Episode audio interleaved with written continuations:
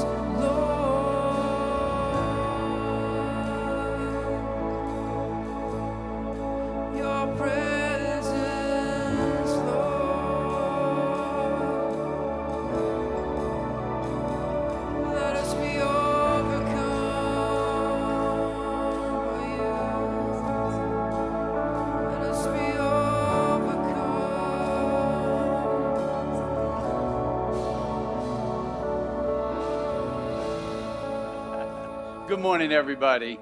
I'm Sam Benton. I'm one of the pastors here, along with David and Jim. And every once in a while, they let me speak. Uh, not too often. He's worried about me getting too radical, I think. I'm not sure. But we're on a series for this Advent season called Game Changers. Now, Pastor David is a sports enthusiast, which I am not so much. I kind of watch the Panthers, which has been very depressing a little bit of the Carolina games, you know, and, and I watch the most exciting sport on TV more often, which is called golf. You know, that's and Evie and I, my wife and I, of course, my wife knows a whole lot more about sports than I do. So I'm going to go a little different avenue than the sports. I'm going to talk about some game changers that happen, inventions within our society. And I had a whole long list, but I want to narrow it down real quick to only two. One great game changer throughout history was the invention of penicillin. Once it was discovered, the population growth exploded because the death rate went down. The longevity, the lifespan of people was longer and so it was a huge game changer. The truth is, honestly, if it weren't for antibiotics, a quarter of us probably wouldn't be in this room. We would have died from some infection that we got, right? It was a serious game changer in life. Another game changer, a, a scientific invention that I thought was fantastic was flight, human flight the world became so much smaller once we could fly from one place to another, right, David? he flies all over the world. And so it used to be you had to take a ship and take to, I don't know how long to get over from one place to another. But now you can just jump in a plane and within 10, 12, 15 hours, you can be almost anywhere in the world. And, and I'm, in the beginning, it was just for the wealthy. Now, all of us folks who don't even have much can fly around, right? We can go see our family and friends. It totally changed the culture. It changed business. It changed relationships. It, many of us get the opportunity to go see places we would have never gone if we can't fly there, right? So it was a game changer. But you know what was the greatest game changer of all time? The birth of Jesus Christ. Amen. The greatest game changer of all time was Christ coming to earth and what he accomplished for us while he lived and died and rose again from the dead is a total game changer. David talked last week about how Christ coming gave salvation to us. We are saved because of Christ, because of what he did. Sozo is the word, not just spiritually and eternally, but body, soul, and spirit. We are saved by Christ. Can I hear an amen? But there's so many other ramifications of the birth and death of Christ on our lives.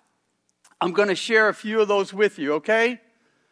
So, one of the greatest ones is that he opened the door for, for I'm looking at you, every single one of you to be a priest.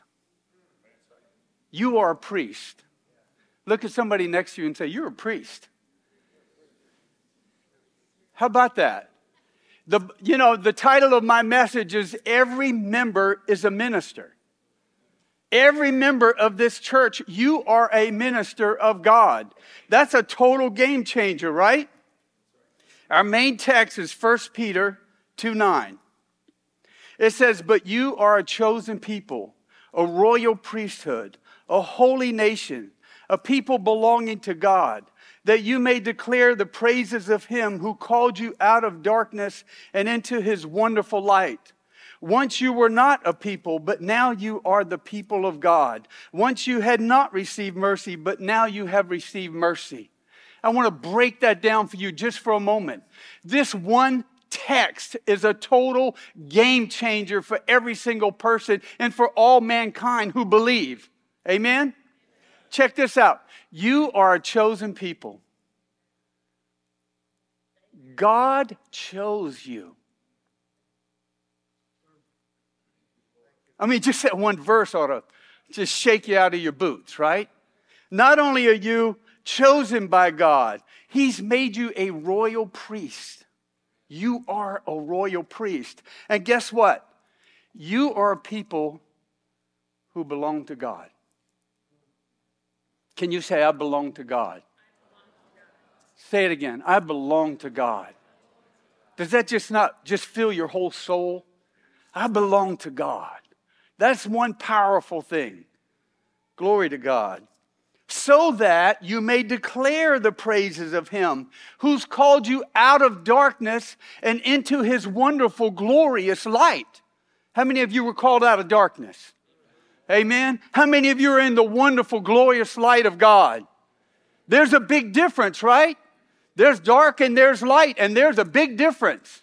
I lived in the darkness, but now I live in the light, all because Jesus came. And only because Jesus came. Because I wasn't able to do it on my own. You were once not a people, but now you're a people. You once did not have mercy under the old law of the old covenant. You did not have mercy, but now you have mercy. I mean, I could just quit right there, right? I mean, honestly, that's just powerful. But I'm not. I'm not going to quit yet. So, this is a total game changer because it wasn't always the case. So, let's do a little history here. So, God created man, woman, mankind to do what? To have a relationship with Him, right? He walked in the garden with Adam and Eve. They walked with God, they talked with God in the cool of the day. They had a relationship with God. That's what He wanted. But then they fell. And then, after the fallen state, throughout history, there's still been those who walked and talked to God. Noah. Who's Noah? Noah did what? Noah built the ark, right? How did he build the ark? How did he get this idea? How did he design it? God told him. Look, I've been in construction most of my life, but God's never told me what kind of wood, how long to make it. He did probably give me some strategies along the way. But but God talked to Noah so clearly about what kind of wood, how big to make it, what size to make the door, what shape to make. I mean, God downloaded a doggone architectural design into Noah's heart. Before there was such a craft like that, and before there was ever rain on earth, he said, It's going to rain, Noah. Build this ark. Well, you know, you got to be pretty intimate with God to step out and build an ark when there's no water. Right? Noah knew God. Abraham, the father of our faith, walked with God, talked with God, reasoned with God. Right? Moses. Moses had such an intimate encounter with God that when he would come out of the tabernacle, the very glory of God would be upon him so much that he even covered his face. Now, I want that. Amen?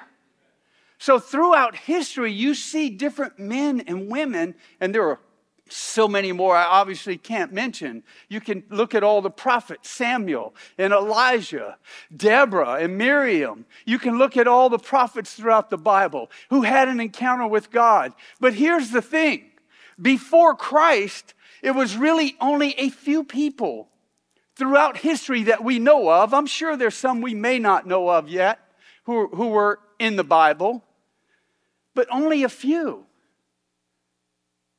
The rest of us were left outside of that before Christ. And so here we go. Oh, and God, even in the Old Testament dispensation, He wanted to have a holy people, a royal priesthood. Even in the Old Testament. When Moses was at Mount Sinai, I'm going to read a lot of Bible to you today. So we have Bible and Spirit, right? We're going to get a lot of Bible today, so y'all listen with me. So God wanted a kingdom of priests before uh, any before Christ even came. In Exodus chapter 19, verse 5, you might want to write down some verses, especially if you're in a home group that likes to talk about the sermon. There are a lot of verses here. Exodus 19:5. Now, if you obey me fully, this God told Moses to tell the people, and keep my commandment, then out of all the nations you will be my treasured possession. Although the whole earth is mine, you will be for me a kingdom of priests and a holy nation. He wanted a people to be his priests and a holy nation, to have a relationship with not just Moses, not just one person, he wanted a people. But what happened? The people were afraid of God. If you look at Exodus 20, 18, when the people saw the thunder and the lightning and heard the trumpet and saw the mountain and smoke, they trembled with fear. They stayed a distance and said to Moses, Speak to us yourself, Moses. We'll listen to you, okay? But do not have God speak to us or we will die. A lot of people criticize these people because they didn't want to have a relationship with God. But if you read this chapter, this mountain was like a furnace burning. You go read it. You should read it. And I mean, there was smoke and fire and lightning and storms and earthquakes going on. And if you were standing at the foot of that mountain and God said, Come on up here, you might have been like, mm, I don't know. I don't know if I have that much faith, God. Right? That's kind of what they said. I, I don't have the faith to do that. And probably 90% of us in here, maybe 99% would have said, mm, I don't know. I don't know if I want to go up in this fire burning, earthquake shaking mountain. So don't get down on them. you read the chapter, it's, it's crazy. So, but then the first mention of priesthood is in Exodus chapter 40, where Moses comes, God tells Moses, he says, Exodus 40, verse 12. It says, Bring Aaron and his son to the entrance of the tent of meeting, wash them with water, then dress Aaron in the sacred garments, anoint him and consecrate him so that he may serve me as priest. The first mention of a priest. Bring his son and dress them in tunics. Anoint them just as you anointed their father, so that they may serve me as priest. So, this is the first mention. Then later in Numbers, as Aaron is leading the people of God, it says here, Aaron, God says to Aaron in, in Numbers 18 2, bring your fellow Levites from your ancestral tribe to join you and assist you when you and your sons minister before the tent of the covenant law. They are to be responsible to you and to perform all the duties of the tent. But they must not go near the furnishing of the sanctuary or the altar, otherwise, both they and you will die. So, in the Old Testament dispensation, you had to be born of the lineage of Aaron or of the tribe of Levite in order to be a priest at all. And the Levites really, they couldn't go into the Holy of Holies. They couldn't go near the Holy of Holies. They were there to serve Aaron and the high priest ministers, right? So that's what it was like in the Old Testament. Imagine this, though. Oh, let me just read this. I want you to read, hear this in the, in the Bible. Hebrews 9 6. It says, When everything had been arranged like this, the priests entered regularly into the outer room to carry out their ministry. But only, only the high priest entered the inner room, and that only once a year, and never without blood, which he offered for himself and for the sins of the people that they had committed in ignorance. When we were doing communion, I said, Lord, forgive me of any sin I've committed in ignorance, and the ones I committed, but just the others too, Lord, please. You know, sometimes we sin and we don't even know it. I pray that, reg- not regularly, but often. I'm like, especially when I get in the presence of God. I'm like, oh, forgive me, Jesus. I know I did something wrong. I'm not going to get cocky in front of God. Oh, I'm so righteous, Lord. That's a bad move. That's a bad move. You know it, actually, when you get in His presence, you know you can't do that. So here we are uh, with the high priest and all that. Now imagine this with me. Imagine that only David and Jim and I could come into this temple. And the rest of you, y'all had to hang out in the parking lot out there while we encounter God in a real way and then come outside and just kind of tell you what God's doing. Imagine if you had to drive up here at the front door and drop off some kind of sacrifice for your sin. You couldn't even give it to God. You just had to give it to us, and we would go take it to God for you. That's what it was like in the Old Testament dispensation. I can just picture long lines of people standing out there with their sacrifice to give so that they could be forgiven from a guilty conscience because they've done something wrong. My God, how long would that line be here? Seriously, right? If every time you sin you had to bring a gift and stand in line, we would need some Levites around here for sure. My goodness. Okay, but now, everybody say, but now. Because of the coming of Christ, He opened the door for every single one of us to be a priest. Every single one of us, we are priests. We don't have to bring something to somebody else in order to encounter God in a real way. What do you think we are just singing about? The presence of God. Holy Spirit, come welcome. You're welcome here. Amen? We can come into the very presence of God without a priest. The church kind of got off for a while in history. I won't go there. Uh, but the Protestant Reformation changed all that again. Thank God for that. We don't have time for all that. But what does it mean for us, though? What does it mean that we are priests? I said earlier in the Old Testament, there was the high priest, and the Levites served the high priest. Well, it's the same today. David is our high priest, and we serve him. What are y'all laughing about? I'm just trying to see if you're reading your Bible. Some of you are squirming in your seat right now. You're like, ah cannot compute, cannot compute. No, David's not. We love David. David's a great pastor, but there's no high priest in this building. There's no high priest in this city or this nation or this earth. Who's our high priest? Jesus. Come on, Jesus is our high priest, right? Praise God. But when Christ came, I'm sorry, Hebrews 9 11. But when Christ came as high priest of the good things that are now already here, he went through a greater and more perfect tabernacle that is not made with human hands. That is to say, that it's not part of this creation.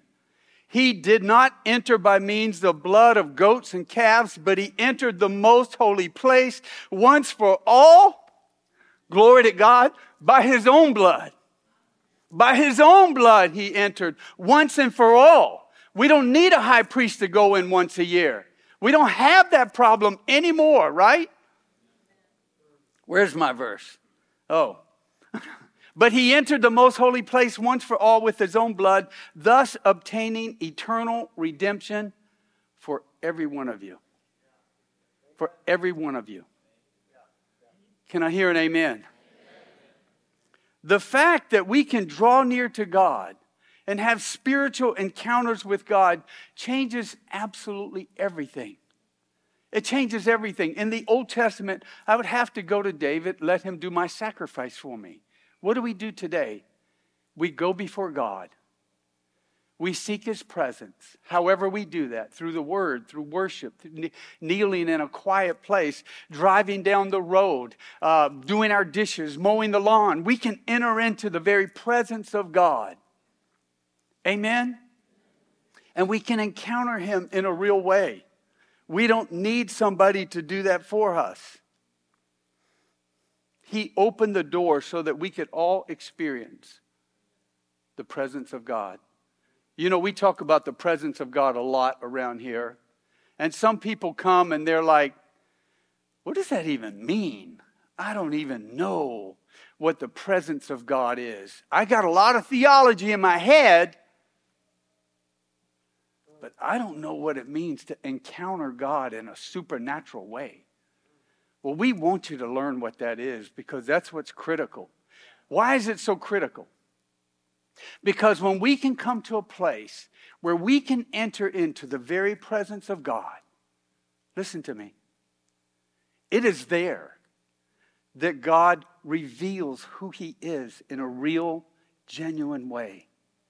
It is there that He lavishes us with His love, that we know who He is, that He says, I love you, my son, I love you, my daughter, I'm for you. It is there that we get wisdom and insights. It is there that we become more like Christ. Amen? We get transformed when we come into the presence of, really come into the presence of God. He transforms our heart into His heart, our lifestyle into His lifestyle.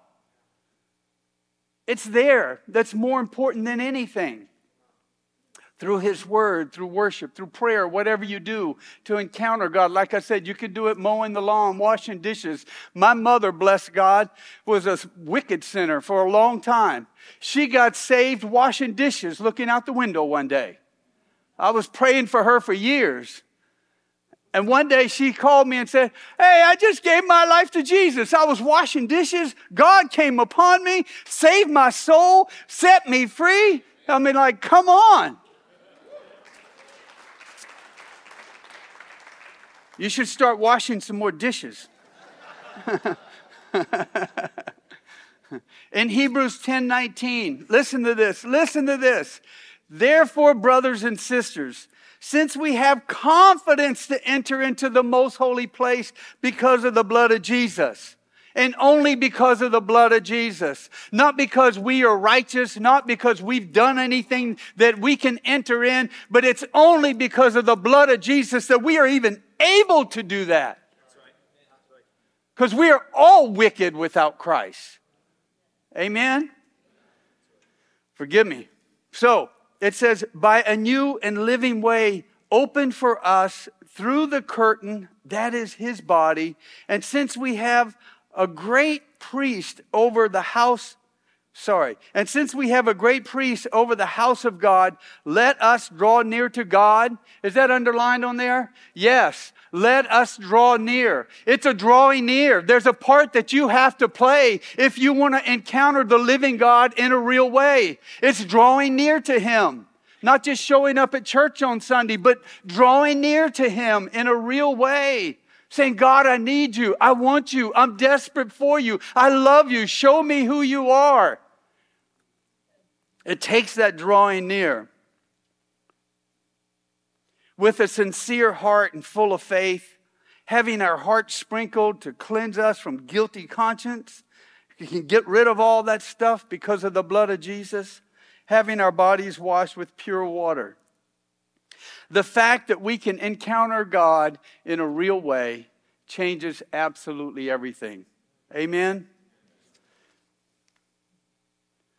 This was not possible under the old covenant.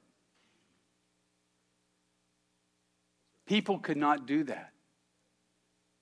They couldn't even, felt like they couldn't even talk to God.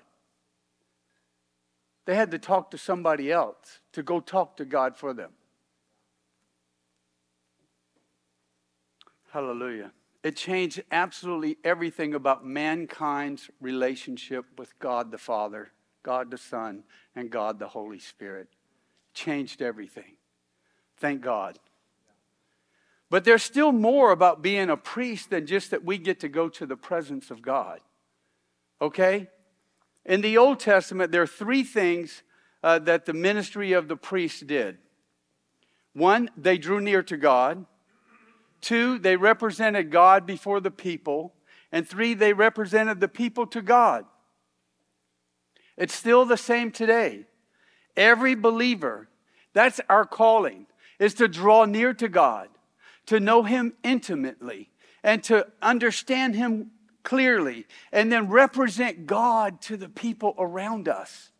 Not just the church, Everywhere we go, we are representing God. If the more you draw close to God, the more you become like Him, the more you understand Him, the more you understand the Word, the more you understand God, the more you become like Him, the more you become like Him, the more you become one of those priests who go out after being in the presence of God and begin to say, This is who God is. That's what he's called us to. That's what he's called you to.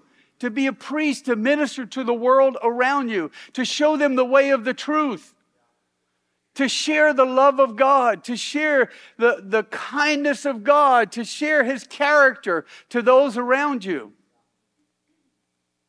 Now, do we all do it well all the time? Probably not. Right? But you know, He made a way for us to live a life that we could share and give the character of God to the world around us. I'm going to go through this route. Well, oh man, I don't have time for all this. I tell you what, I want, I want to share this with you. First Peter, which is where we have the text that says, You are a royal priesthood, right? First Peter has two objectives in his book. He's one is this. He wants you to know who Jesus is and what he did for you.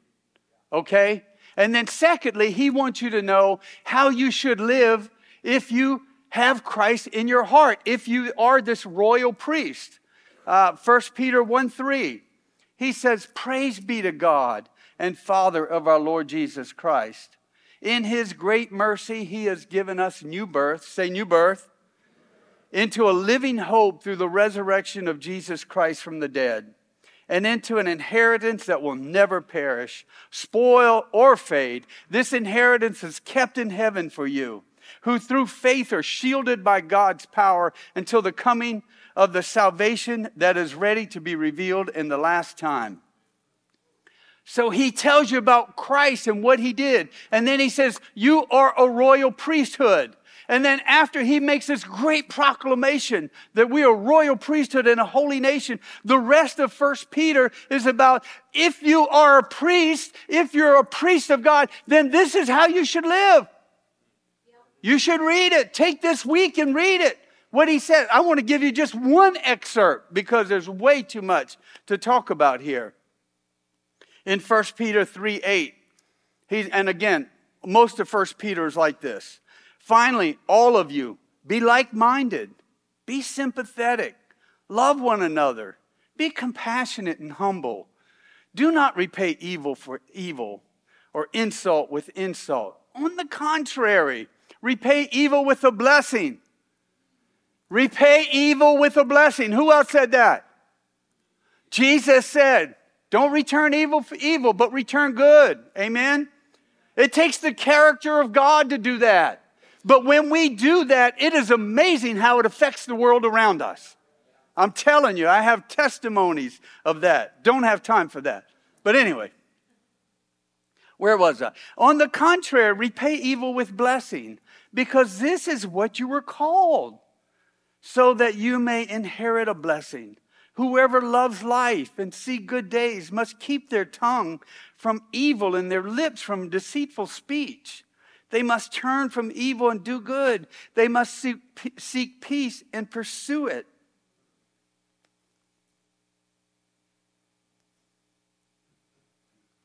And he goes on and on.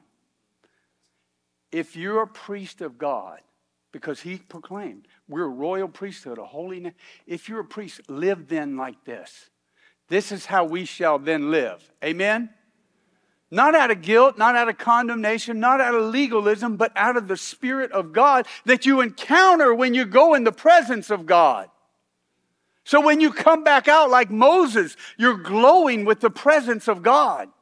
There's something different about you. You're bringing joy to your workplace. You're giving to people in the workplace. You're serving like nobody else in the workplace. Something's different, and somebody says, What is that glow on you? That's what we're called to as priests. Amen. It's not just the joy of his presence, but it's representing him to the world around us. Glory to God.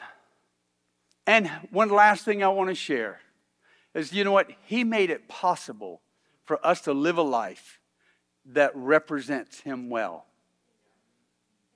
You know that? Because we are no longer in bondage or slavery to sin. Only through Jesus, only through Jesus. If He had not come and done it, we would still be slaves to sin. But I want to read a, a scripture in Romans. It says, Or don't you know that you all, that all of us were baptized into Christ Jesus, were baptized into his death? We were therefore buried with him through baptism into death, in order that just as Christ was raised from the dead through the glory of the Father, we too may live a new life. Did you get born again and start living a new life? Is that true? Your attitudes, the way you act, the way you treat people, all of the above, right? For we have been united with him in a death like his. This is a funny version for me. I'm a, I'm a New King James guy, but I'm trying this. Uh, we will certainly also be united with him in the resurrection like his. For we know that our old self was crucified with him so that the body ruled by sin might be done away with, that we should no longer be slaves of sin, because anyone who's died has been set free from sin. He made a way for us to live a life. None of us are perfect. All of us make mistakes, but hopefully none of us are in bondage slavery to sin. And if you are, please come talk to us because there's a freedom for you. I'm telling you. I lived a life of major sin. I know all about sin. I got that part down real good until I was 19. And then I got set free from all of it. He made a way for us. He didn't just say, Go represent me to the world on your own strength, on your own character, on your own charisma, on your own goodness. He says, I'm making a way for you to live a holy life and share my heart with the world around you. Amen? Well, I'm going to close right here. So, God's called us as priests to draw near to God and then to represent Him before the people of God.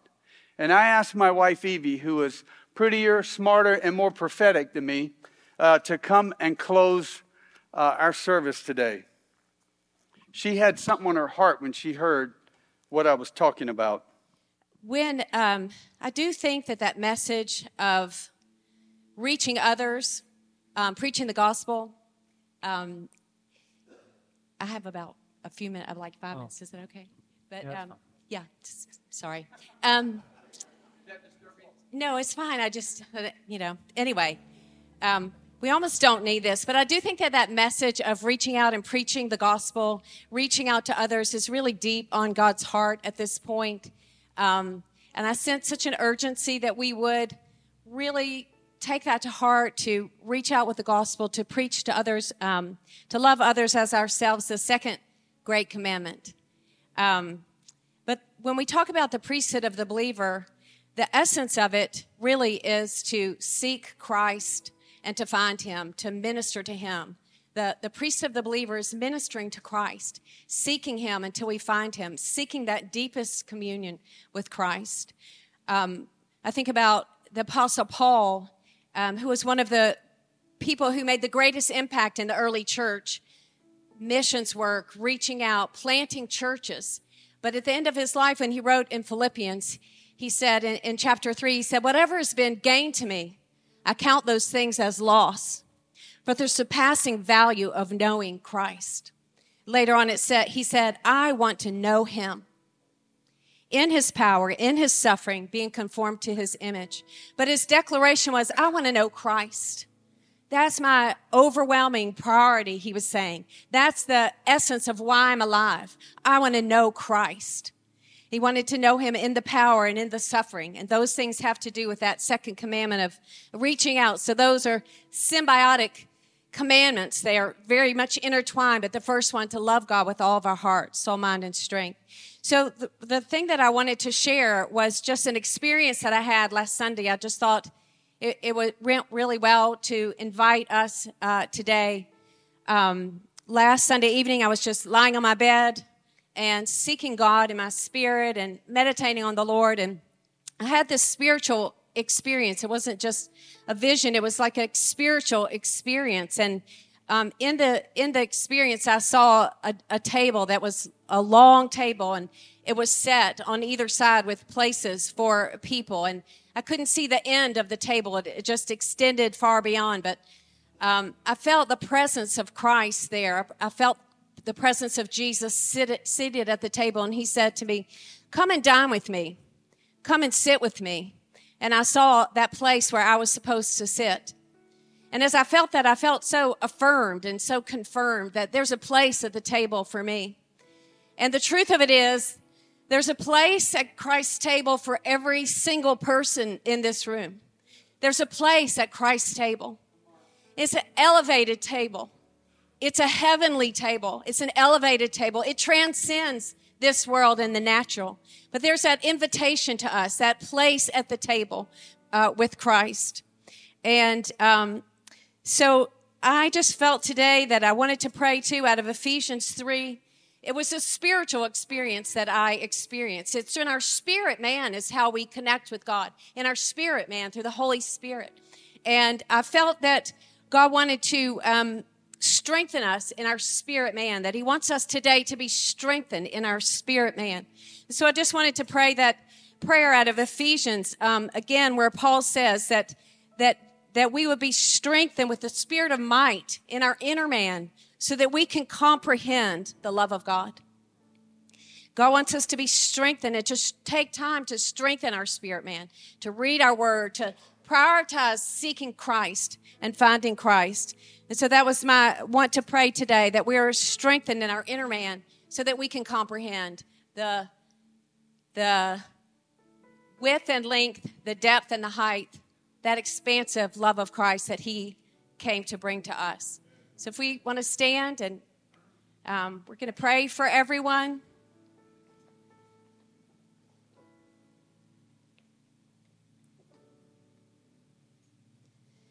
Glorious Father,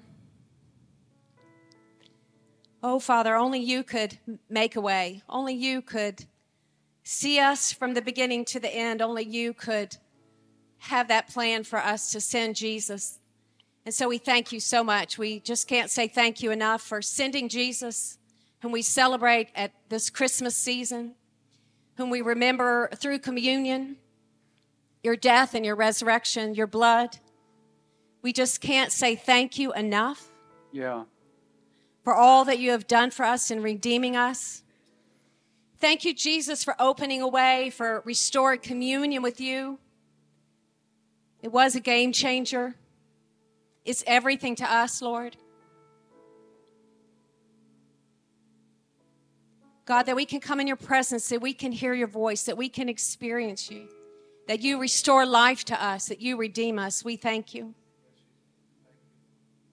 Father, I pray for myself and I pray for everyone here that God, you would strengthen our inner man, strengthen our spiritual life, God. Help us to prioritize our spiritual life, the thing that can't be taken away from us, Jesus. Father, would you draw us up into that table where there is spiritual food and spiritual drink? Would you open that way in our understanding that we would see how close you are and how near you are and how much you desire to affirm us and strengthen us and how much you desire that to confirm our, our, our ch- childhood in you, that we're your children and that God, we would be a light in the world, that we'd finish our race. Lord, help us to strengthen us to finish our race, to persevere, to be a light of the gospel to the world. I pray in Jesus' name. Amen. Hey, thank you for watching the Sermon of the Week. We pray that you were blessed by it and you felt prompted to act upon what the Spirit of God was saying to you.